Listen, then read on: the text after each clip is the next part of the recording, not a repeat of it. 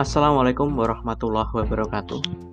Perkenalkan, saya Rizky Oktavianto, mahasiswa semester 6, dan kebetulan saya juga senang menulis karya tulis ilmiah, dan dari beberapa karya tulis ilmiah, saya bisa menjadi mahasiswa berprestasi di fakultas saya. Tentu itu merupakan hal yang mengembirakan bagi hidup saya. Dan tentu apa yang saya dapat, pengalaman yang saya dapat, pembelajaran yang saya raih selama ini, tentu saya tidak ingin untuk diri saya saja, tetapi juga ingin saya bagikan kepada teman-teman semua.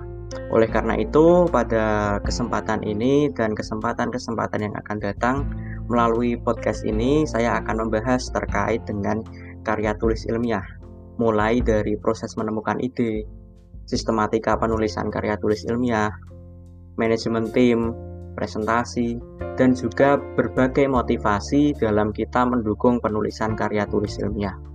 Harapannya setelah teman-teman mengikuti podcast dari saya bisa terpantik semangatnya, bisa lebih giat lagi untuk menulis karya tulis ilmiah dan harapannya bisa menjadi seorang mahasiswa yang berprestasi berprestasi dan juga bisa menginspirasi orang banyak untuk berprestasi karena titik tertinggi dari sebuah prestasi itu adalah ketika kita itu mampu menginspirasi orang lain untuk terus berprestasi.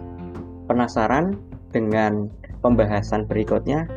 Jangan lupa ya simak podcast ini di Masiau Accounting Education Podcast. Terima kasih. Assalamualaikum warahmatullahi wabarakatuh.